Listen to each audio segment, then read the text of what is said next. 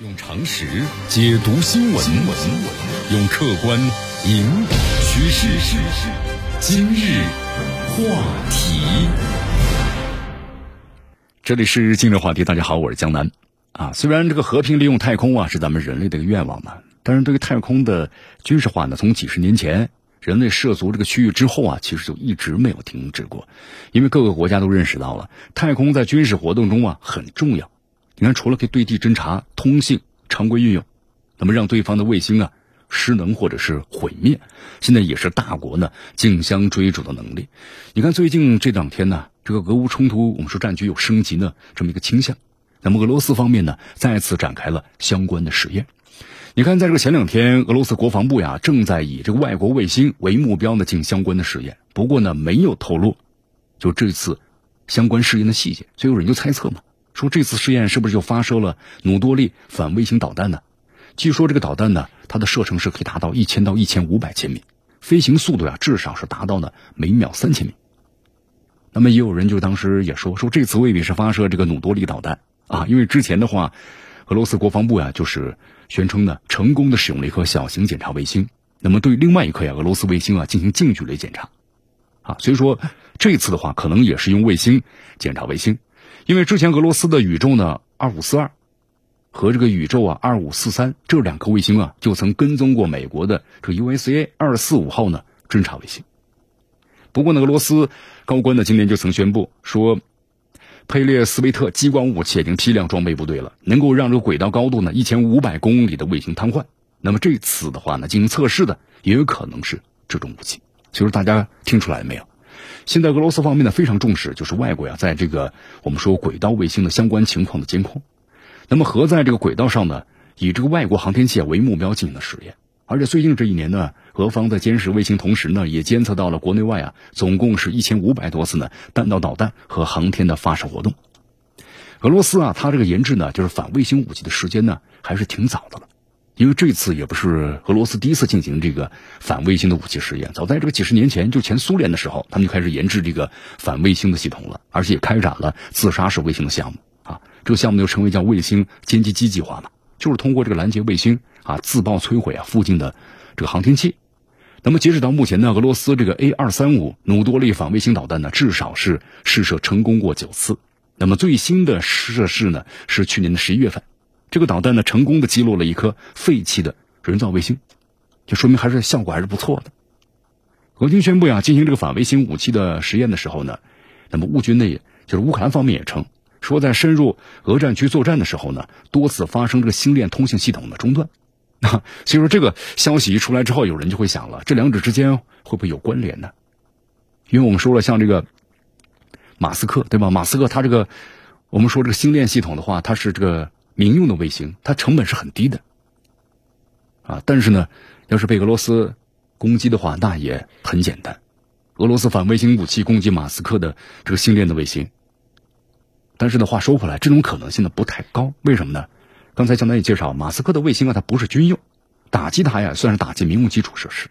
那么第二呢，俄罗斯的卫星这个反卫武器啊，反卫星的武器，恐怕不是针对民用小卫星来设计的，成本太低了。对吧？民用小卫星的成本太低了，你功能和成本上不划算呢，都不适合来对付这个星链。星链有关运营者也表示啊，出现这种可能是因为星链在俄控制区呢信号被封锁，防止俄方呢使用电关关闭了。啊，其实这个俄罗斯的我们说反卫星武器啊，更多针对的可能是美国和北约的军用卫星，因为这个民用和私人卫星啊成本太低了。哎，咱们举个例子吧，比如说你这个民用的卫星一百，那你军用卫星呢？可能是几千，啊，这个成本都完全不一样，啊，军用卫星技术水平的更高，那民用范围呢更专一，尤其是它的对头，对俄罗斯对头美国，那军用卫星太强大了，在俄乌冲突当中呢，你看美国更是用这个卫星帮助乌军呢监控俄军的动向，还有为高精度武器啊发射提供这个啊数据的相关信息。你看，比如说举个例子啊，同一体系的海马斯火箭炮，美国在轨的军事卫星，我们说了。说少不少，说多呢也没那么多，因为军事卫星的价格非常的昂贵，生产周期不短呢。就算有只有几颗发生故障，那造成影响力呢也是不小的。除了这个俄罗斯啊，我们说其他国家也在研制呢这个反卫星的武器，包括像这美国啊，其实美国的反卫星武器啊，那实验是最早的，次数最多，种类是最多的。但是美国呢，有一个改不掉的坏毛病，美国就是我研究可以，但是你不行。所以说，几乎每次俄罗斯呢反卫星实验一开展的时候，美国都要谴责，只准自己做，不允许别人做。不过呢，话说回来，有些种类的反卫星武器啊，确实会导致呢太空碎片增加，那么增加就会影响呢航天器的安全，而且如果就是不炸碎目标，让其呢失能的话，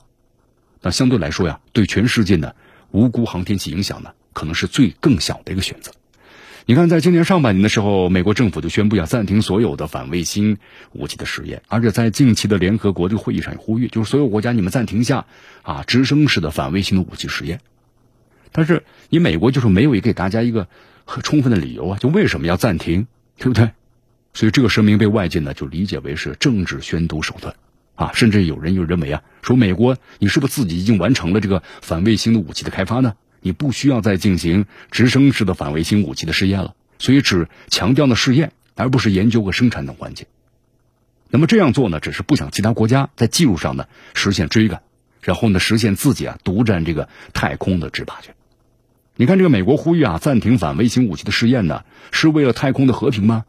肯定不是嘛。你看美国最新文件中就指出啊，要优先发展的太空领域的这个军事力量，增强太空领域啊威慑能力。那就要求这美国这个太空军啊向外空作战，而且文件还指出要捍卫这个太空使用权，巩固美国呀这个太空绝对的领导地位。那么这样咱们一分析，看来的话，俄罗斯开展个反卫星武器的研究和试验，那最多是和美国一样的意思啊，也并没有呢更加过分，对不对？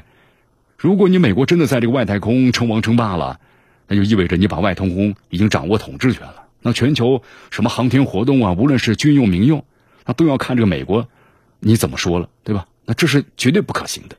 那么另一个方面呢，我们说俄乌冲突局势已经升级了，美国政府呢还在坚定的支持乌克兰，所以说近期的话呀，肯定会追加不少对乌克兰的援助。那俄罗斯现在呢进行反卫星武器的试验，也有威慑美国的成分在里头。就如果你美国呀再继续插手这个俄乌的局势，